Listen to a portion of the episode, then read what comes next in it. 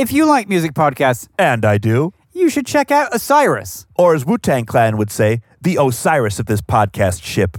It's a network of 30 music and culture podcasts that dive deep into bands, genres, and artist interviews. You might enjoy Under the Scales, the Helping Friendly podcast, or Beyond the Pond, all of which go deep into the culture of Phish. Do you think they're going to talk about the dreadlocks I had halfway down my back when I used to follow Phish, Nick? I think it's inevitable, and they should have you on as a regular guest. You can also check out the Broke Down podcast, which explores the rich history of the Grateful Dead. Nick, do you think they're going to explore the time that I literally took a pair of corduroy pants and sewed a bell bottom of patchwork into the side? I think it would be a crime to not include that at some point. Maybe we can also uh, sneak in their fear of a craft beer planet, which combines discussion about the beer industry and music. Osiris is creating and curating music and culture podcasts for passionate fans. Whether or not you have dreadlocks, you should definitely check them out. Check them out. Hi, this is Carrie Brownstein. This is DJ Premier. This is Darren Aronofsky. You got the RZA right here. Rose McGowan. Radiohead. Aisha Tyler. Tribe Called Quest. Fred Armisen. Prince Paul. Javier Munoz. Seth Meyers. Frankie Cosmos. Flying Lotus. Hi, we're HAIM, and you're listening to the Talkhouse podcast. What's up? What is up? I'm your host, Elia Einhorn. Welcome back to the Talkhouse podcast. And I want to give a big shout out this week to all the fathers out there. This week's show celebrates you. To join me, another father. Nick Dawson, editor in chief of Talkhouse Film, and yes, I have brought life into this world. You're welcome. Nick, we've put together a very special show this week. Two fathers and sons, both creators, in conversation. Yeah. No, it's uh, two great pairings. Eh, Of course, it's a little weird that it's both two dudes, but one of them had to be a father in each pair. Yes. So, And we did. I want it on the record, Nick. You and I put out a number of asks to daughters and fathers, but for whatever reason, it just didn't come in yeah. Next year. next year. Now, I am super psyched about the two talks that happened for today's episode. We have a man you might recognize from our intro, not just this week, but every week Prince Paul, aka Paul Sr., and his son, DJ PForReal, aka Paul Jr., who DJs for Lil Uzi Vert. These are two dudes at the forefront of hip hop production over the years. We've also got Larry Fessenden, a legend of the horror scene, and his son, Jack, who is absurdly young and absurdly talented. We'll get to that in a little bit, but it's kind of unfair. let's kick things off with our first talk from the Pauls. Now, Nick, I know I always shout this out when Prince Paul comes on the show. He's been on with DJ Premier, he's been on with the Flaming Lips, Wayne Coyne. But Paul is seriously and legit a legend of hip hop production. He's been a member of Stetsasonic, Handsome Boy Modeling School, Gravediggaz, and recently Brookzill with Ladybug Mecca. Paul has produced a number of hip hop's most iconic records, including all of my favorite De La Soul joints. Paul's most recent record was The Redux. That was in 2017. Yeah, I love the dude. He is a legit legend and also just like the nicest guy. The nicest dude and so funny.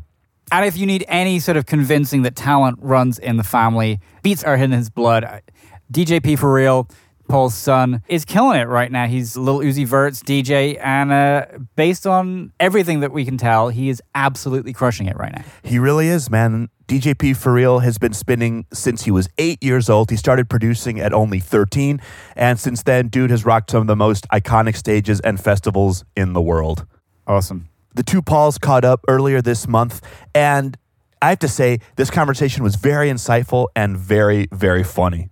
Their chemistry is way better than my chemistry with my dad, I gotta say. like, I don't know, they're funny and they interact so well. And there's uh, some moments of like revelation, I think, as well, which is pretty special. There are. There are. We, we get to hear about their collaboration, about pushing one's comfort zone and never taking the straight path. They also chop it up on faking it till you make it and Paul's first ever DJ gig, opening up for Wu Tang's The GZA. Wow. DJ PForReal joined us from a studio in his hometown of Atlanta. While Prince Paul was a hell of a good sport, the studio that we'd put him in in Long Island didn't fucking open on time, Nick. The engineer didn't show up on time, so Paul called in from his cell phone. This is a man who makes shit happen. He makes shit happen. Should we roll it? Let's roll the tape. Hey, what's up? This is Prince Paul, and I'm here on this Father's Day Talkhouse special that we're doing with my son, DJ P for real. Pow, pow. Say hi, PForReal. Hey, how y'all? How's everybody doing? uh, you can call me Paul Senior. Uh, he is Paul Junior, and I have a couple of questions for this Father's Day special. The first one is, what is the most important artistic or otherwise lesson that we learn from each other? You want to go first? So basically, what I have learned from Dad, basically, right? Yeah, yeah, I'm going first. Yeah. Of Oh, course, okay. you're going first. All right. I mean, w- w- what haven't I learned? I mean, I, I grew up with you, from washing the dishes to uh to, to, to to recording in the studio, right?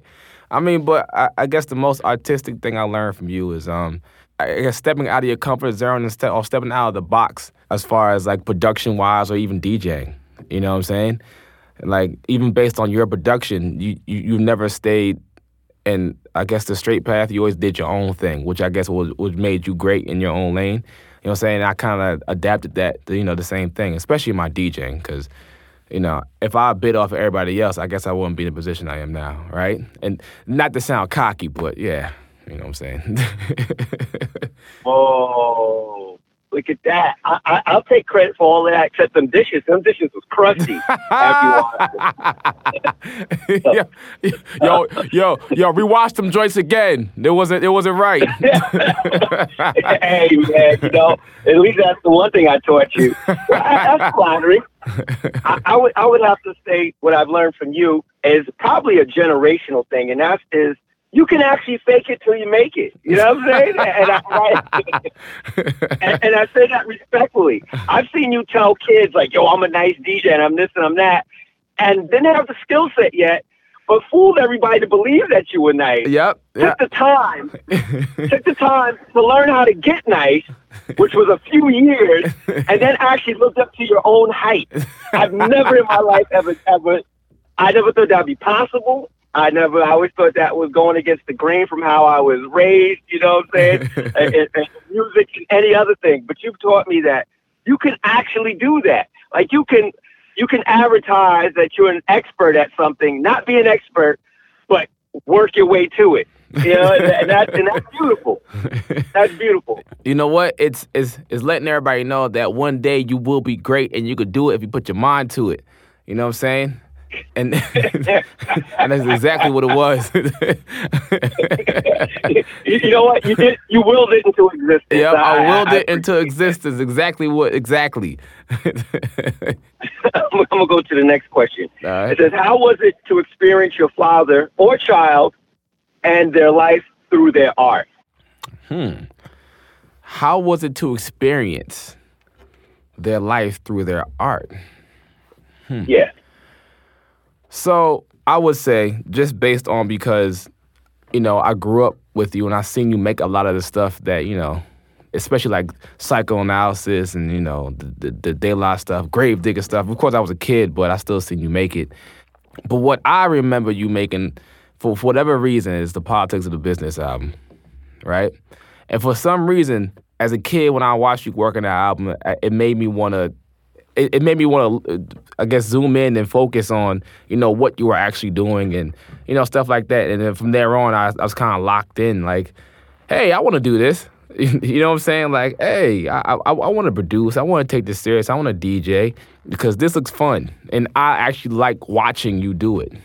You know what I'm saying? So, I would have to say for me, um, experiencing, I guess, through your art. I mean, there's a few things you've done. There was, um, man, when you used to do those those stories on MySpace, oh man, I forgot Yeah. about that. like, like, like, like, randomly make up stupid stuff, yeah. and, and, and really funny, and put sound effects to it, Yeah. and then actually get a, following on MySpace. Yo, I forgot about I that. thought that was incredible. I mean, it was enough for me to experience and watch that and want to do Negroes on Ice, which we did, which was really an offshoot of you doing your MySpace thing. But and, and, and I and I would say another proud moment for me is watching you on stage with with Little Uzi and man, and commanding the crowd. You know, I was like, wow, this is uh, you know, this is truly amazing. I, I never thought that would that would happen in that capacity. You know what I'm saying? Like let alone myself, not short, shorting you, but I was just surprised. I was like, yo, there's like thousands of kids. And they're listening to him. That's amazing. yo, my, my son is a grown up. You know what I'm saying?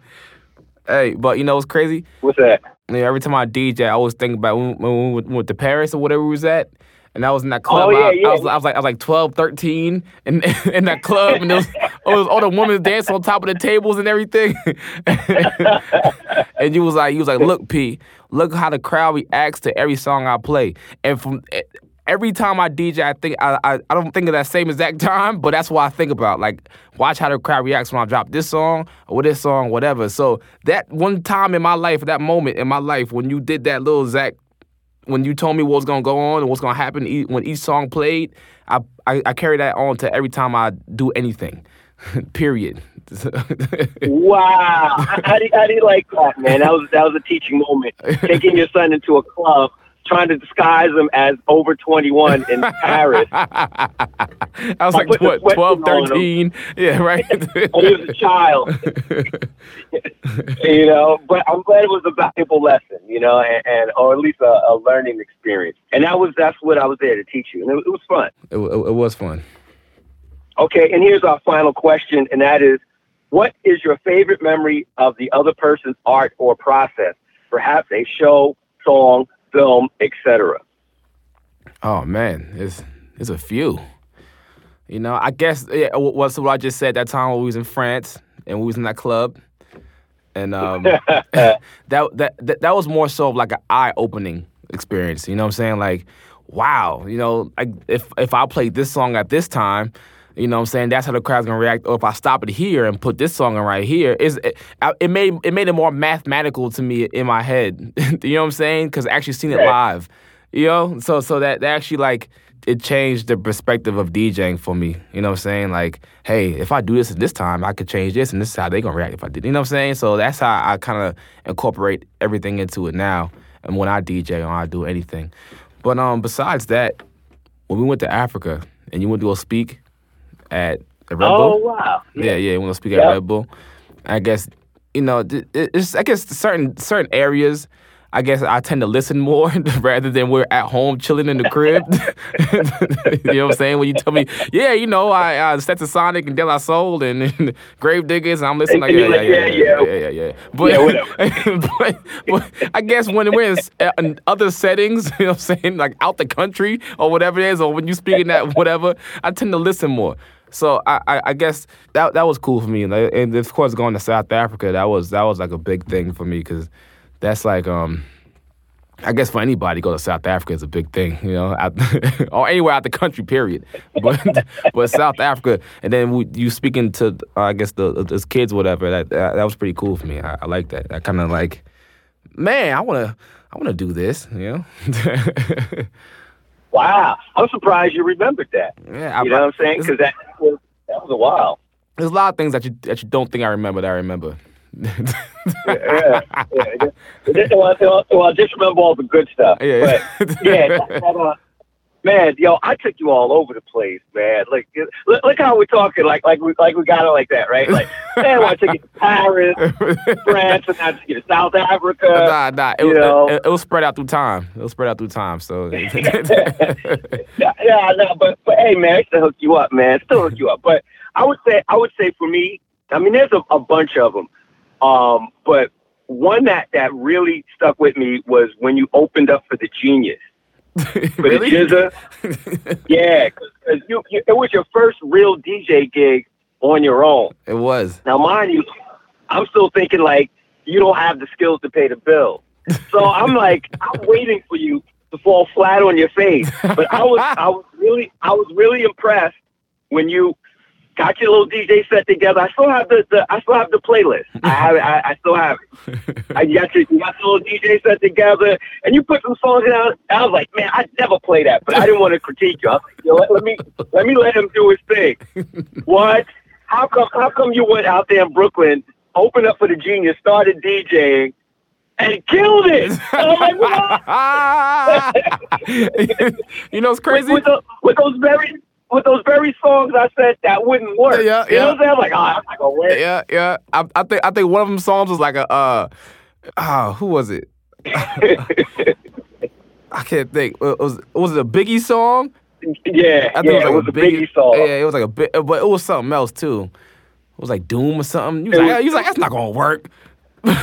oh no no you didn't say you, no no you didn't say that you was like you was like I never played that oh I never played that before but hey you know it might work that was more like one of the type of answers it might Yo. work you know what it was? It was Biggie's "Give Me the Loot." Oh yeah, it was give me the loot. That's exactly what it was. It was give me the And loot. people were singing back to it. I was like, yo, you, yo, yo. That was probably uh, the first gig we did was Negroes on Ice, and that was the first gig you did in front of a big crowd. I Yeah. forgot, I forgot what was it? What, what was the what was the knitting factory in Brooklyn? Knitting Factory, yep. Oh man, yo man, that that's impressive, man. Yeah, you know, after that, I had a newfound respect for you, man. That was uh. And I was terrified. I was. I, I remember you. I remember you got off the stage. You sat in front of the stage and watched me. I was like, "Oh, where you going? don't, don't leave me." hey, hey, now, now, now I look at you, man. You DJ in front of thousands of kids, you speak in front of people. You, you, you're mad cocky. You know what I'm saying? I ain't mad cocky. Extra confident. I'm confident. There you go. confident. Okay. All right. Well, I, I guess this wraps up the Father's Day special, and I just want to say I have great kids, which is my son right here, Pete real, my firstborn, and also my daughter Layla, who uh, I would love to have had on this conversation, but she's in school, yeah. and uh, you know, being smarter than we are. Uh, but, right. but I just want to say, man, it, it's, it's been it's been it's been real, and I've learned a lot of things that I didn't know on this conversation. So. and Uh, and I, I I would like to say thank you, Dad, for uh, for showing me the way, and musically, and, and, and of course as being a great father, and uh and and, and Oh, yep yep and, and and and happy Father's Day. oh man, thank you. You know, hey, I would tell you the same, but if I told you the same, that means that you didn't tell me something. Nah, nah, yeah, say- yeah, yeah. Don't put that into the universe yet. You know what I'm saying?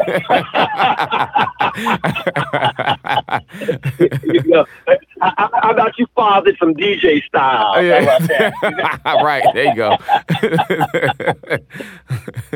All right, from Prince Paul and DJ PForReal, y'all have a very happy Father's Day, and we are out. bang bang. I love that. I feel like I can really learn something from those guys. I also want to learn how to do that sound at the end. Bonk bonk. I also pretty much just want to hang out with the Pauls all the time. Yeah. yeah. So I guess we should uh, move on to my dudes. Let's do it. Let's do it. For the Talkhouse film portion of today's episode, Nick, you and I got to enter a studio that was also a museum of horror memorabilia. Yeah, it's pretty amazing. Larry Fessenden's office. We wandered in there not knowing that it would be such a special place. There's books and DVDs wall to wall. There's horror toys and figurines. Oh my and- God. I mean, there must have been 200 different figurines from like five versions of Godzilla, four different aliens. We're going to post a little video I took on our Instagram at Talkhouse. Yep, we absolutely had to capture the specialness of that place, and you will see that on our socials. Go hit him up. We also captured the really special relationship that Larry and Jack have. Yeah, these guys are pretty uh, amazing. I mean, Larry, of course, is a legendary director of low budget horror movies from Habit to Wendigo to The Last Winter to his new movie Depraved. And through his company Glass Eye Pix, he's also fostered the careers of a bunch of really great directors from Ti West to Kelly Reichardt. And he also, because he does everything, he also acts and uh, was most recently seen in uh, the new Jim Jarmusch movie The Dead Don't Die as, I believe, a zombie. Well, Nick, you talk about the way he's fostered careers. One of the careers that he's fostered most closely, his son. Yeah, Jack. And, uh, you know, this kid is pretty remarkable. I call him a kid because he's, what, 19 now, He's in college. just barely out of high school. And, uh, you know, he, he started directing his first feature at age 15, finished it at 16, this movie Stray Bullets. And he's now prepping his second feature, Foxhole. And he's just kind of a remarkable kid. He's way more mature, both creatively and personally, than anybody I ever knew when I was that age. Just super, super accomplished. And Another multi hyphenate. He's also got a band that he plays in and produces for called Holiday. yeah, and uh, you got a little vinyl gift. Yeah, Jack gave me one of the records. I can't wait to listen to it, man. Now, Jack and Larry tell some amazing stories, and like the Pauls in our first segment, somehow combine real heartfelt emotion and hilarity. Yeah, I mean, one of the things I really love that kind of combines those things is the fact that Jack still calls Larry daddy, even when they're on set, Yes, he does. When we first came in, he said, Daddy, the Talkhouse is here to see you. which is just adorable. It was very cute. They touch on so many things like the very distinctive quality of having two independent filmmakers as your parents, because Jack's mother is uh, Beck Underwood, who's also a stop motion animator and a production designer. And, and so growing up in that curious world, which to most people would seem unusual, but growing up around it, Jack was just on set the whole time. And that leads to some great stories about some of the things he did as this precocious little kid. interacting with filmmakers and having very strong ideas about whether they're doing the right thing or uh, or not. Yeah, we get to hear about Jack sobbing uncontrollably after a movie he'd been hearing about half his life got made. Yeah, and and that wasn't like 10 years ago, that was like a few months ago. So that's a great story. And his getting scarred by what Larry was working on. Pretty inevitable, I think. Yeah. Pretty inevitable. There- there- there's some great stories about that. Also, why he hasn't seen a bunch of his dad's movies. Interesting insight there. Yeah. And Jack's decision to retire as a horror director in his mid teens. Let's give a listen. Let's do it. I mean, I've grown up in this this cinematic household my whole life. My mom is a stop motion animator and uh, also worked in production design a lot. Um, and my dad makes horror movies, and so I grew up visiting their sets. You know, Stake Land, a very memorable one. Bitter Feast. I had to live in a closet because our house um, in Woodstock, New York, was turned into a the house for the crew and also the set. And I remember I drew on the wall murals of cameras and stuff. My mom just texted me a photo of one. I think that was 10 years ago this summer. So yeah, I've I've grown up in a, an independent film household my whole life and now I'm in the last several years I've been getting more seriously into making films and it's I'm lucky because you know we're my parents big time Hollywood producers or something it might be harder to get my foot in the door that way but because they're used to making small movies for low budgets I've been able to sort of become a part of that system myself too which is really lucky of me and uh, if I had to think of one thing I've learned from my dad well, I actually don't know what I'm going to say. So, something having to do with uh, that use what you use what you have and what you know, and don't, you know, don't underestimate what you can do with just those things. I guess. Of course, one doesn't want to bring one's kid into a world of pain and anxiety and yearning, which is all the emotions one has trying to raise money and make these low budget movies or any kind of movies. Uh, I've been lucky enough to work also in the Hollywood system briefly, and um, it's funny. I always say that it's a hierarchy in showbiz. No matter where you are, you're still yearning for more, for more power, control, and and respect. So that's an ongoing experience, actually, of just being an artist. Working with my kid is a great pleasure. I I've always liked to mentor young people because I'm extremely opinionated, and the only place I have power is with people who are younger than me. so I can tell them how I think movies should be made, and I follow a, a model that I base on sort of Hitchcock, which is to say that you design your film, and I think this gives kids a way to understand how to even enter into this strange and, and multifaceted art form where you have to have a vision. You have to be able to answer why are we trying to do this? Why should it be a close up? Why a long shot? So I really love speaking about the language of film. And I think I brought uh, Jack into. Um, an ability to think that way, and, and that gives people their own agency. And a lot of the filmmakers I've worked with have graduated to um, uh, positions of, of power, like Ti West and um, and Jim Mickle, uh, Kelly Reichardt, even who I worked with when she was just starting out. I'm very much revere the director in my producing work, and the fact that it's my kid is just sort of an incidental thing. I take off my dad hat. Well, a little bit. It's always there, a little bit, but mostly. Uh, I'm just there serving uh, the singular vision and making sure it's not indulgent which can always happen. Anyway, so that's the process. It's pretty funny on set because I still call my dad daddy for whatever reason. so, so whenever we're doing anything, you know, more professional making movies wise, I, I still call him daddy. So then the other crew members ask me, well, can I call him daddy too? what was uh, what were the nicknames on Stray Bullets? We had a funny. Uh, yeah, well, there was it was like my friend Quinn was puppy bro. Um, I was Prince bro. Right, the little prince. Yeah. And then what was I? I was was I don't know Daddy know, bro something. Yeah, those anyway, were that oh was dear. like week three nicknames. T- TMI.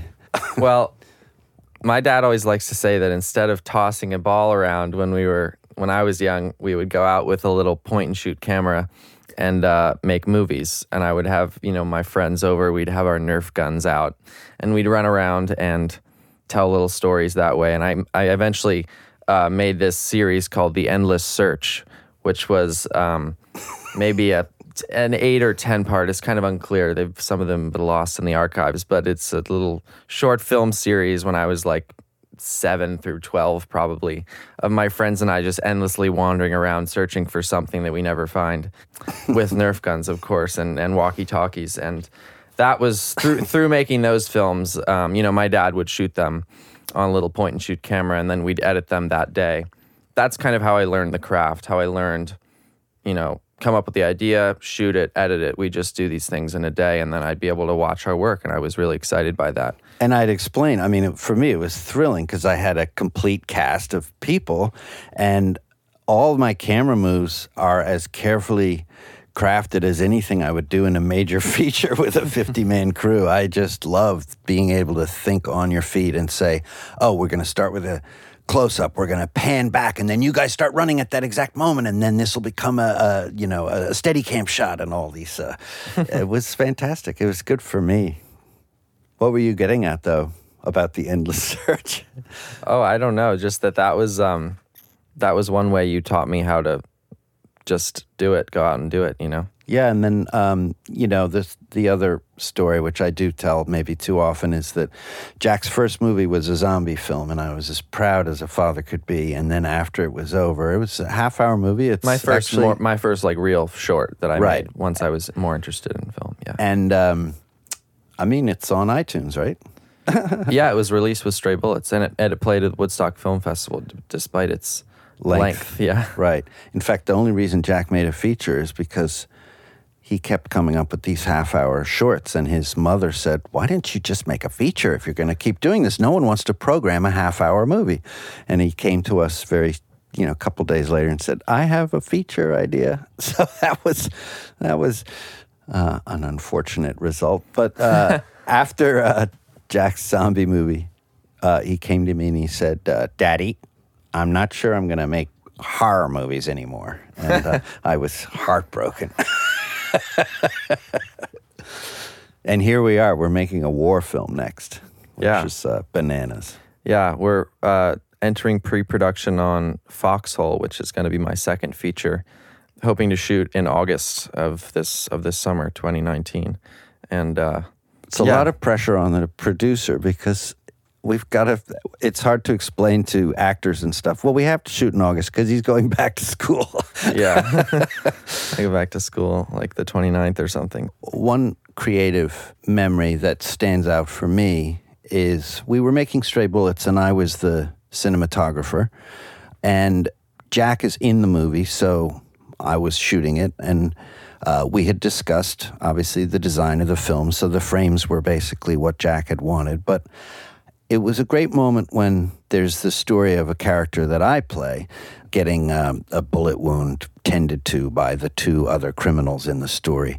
And because Jack wasn't in that scene, he was able to take the camera. And I feel like it was the moment where he graduated into a filmmaker because he was filming. We had these beautiful old lenses because we wanted sort of a more dreamy aspect to this intimate scene. And, uh, and he was doing focus because the room was so small that only he could fit in with the three of us.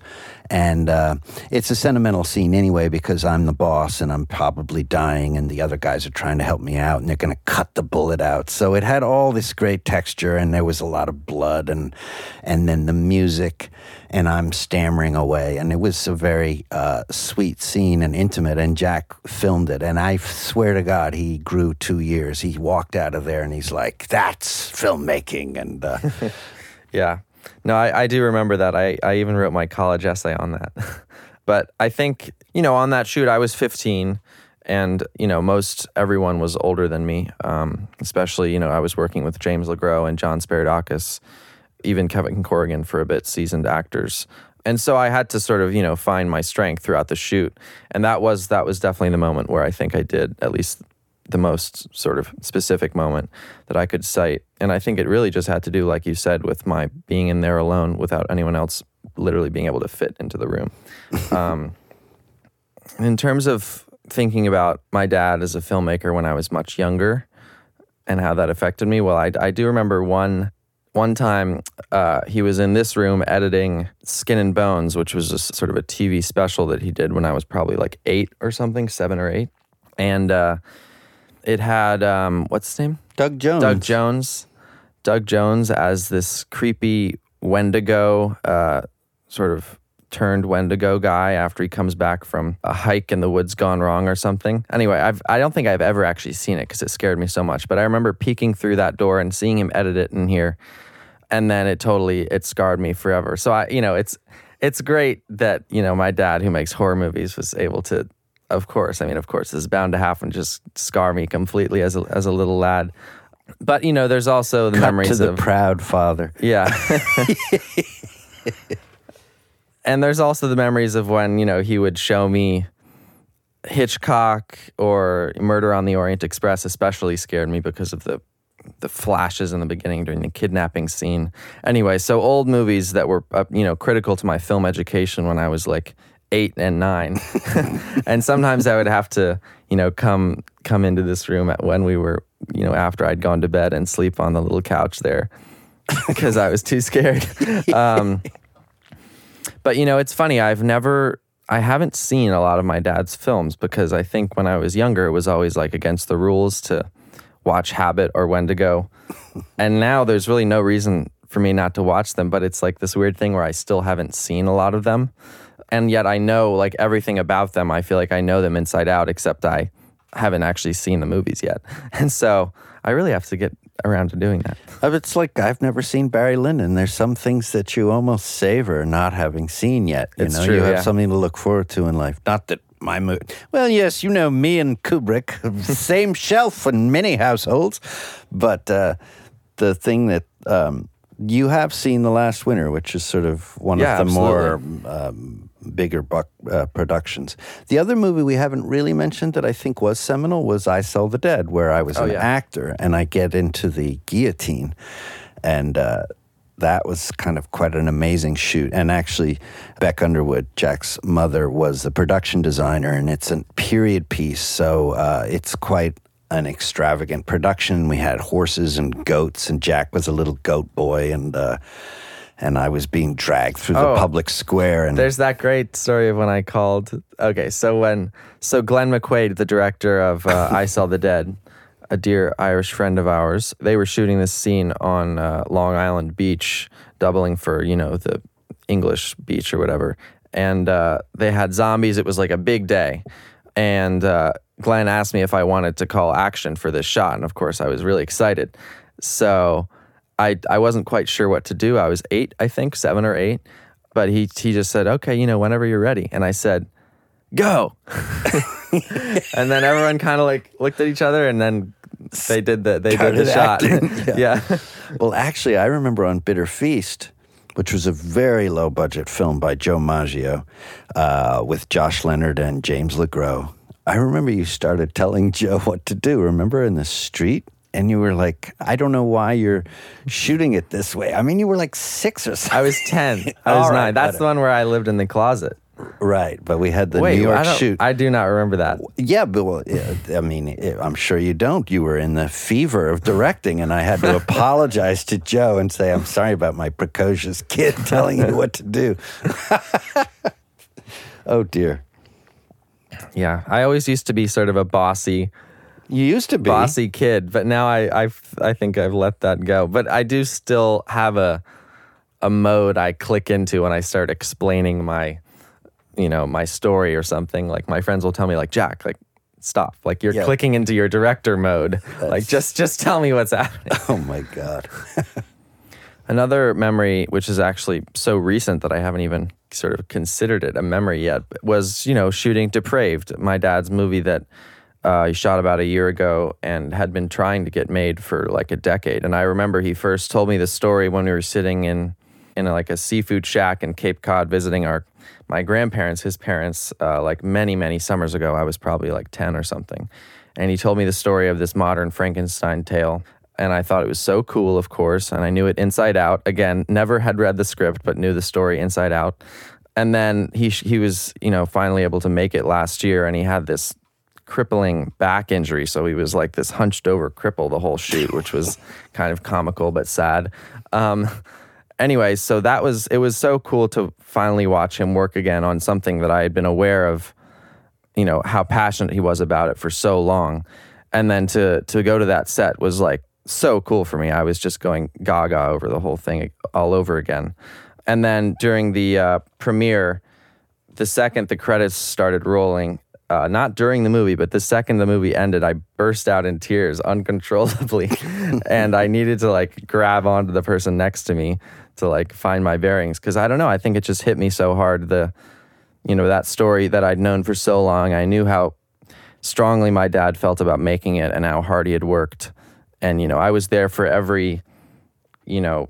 Every time an act, famous actor turned him down, I was like, "Daddy, like, Daddy, did you hear from the Game of Thrones guy?" Like, you I remember this fantastic thing. I think I saved it. Speaking of crying now, I'm going to tear up just from my little kid. There was a piece of paper, and he said, I know who's going to play Polidori. And I flipped it over, and he'd printed out a picture of Ray Winstone. Yeah. Which would have been awesome. I remember that. That was like when we Departed was my it favorite was movie. Departed. We'd Yeah. seen Departed so many times that we thought maybe Ray Winstone would be in my picture. Oh, for God's sakes. The Yeah. dream continues. So, as you see, I've raised a delusional child. it's a really quite tragic. the father son bond. now it can be told.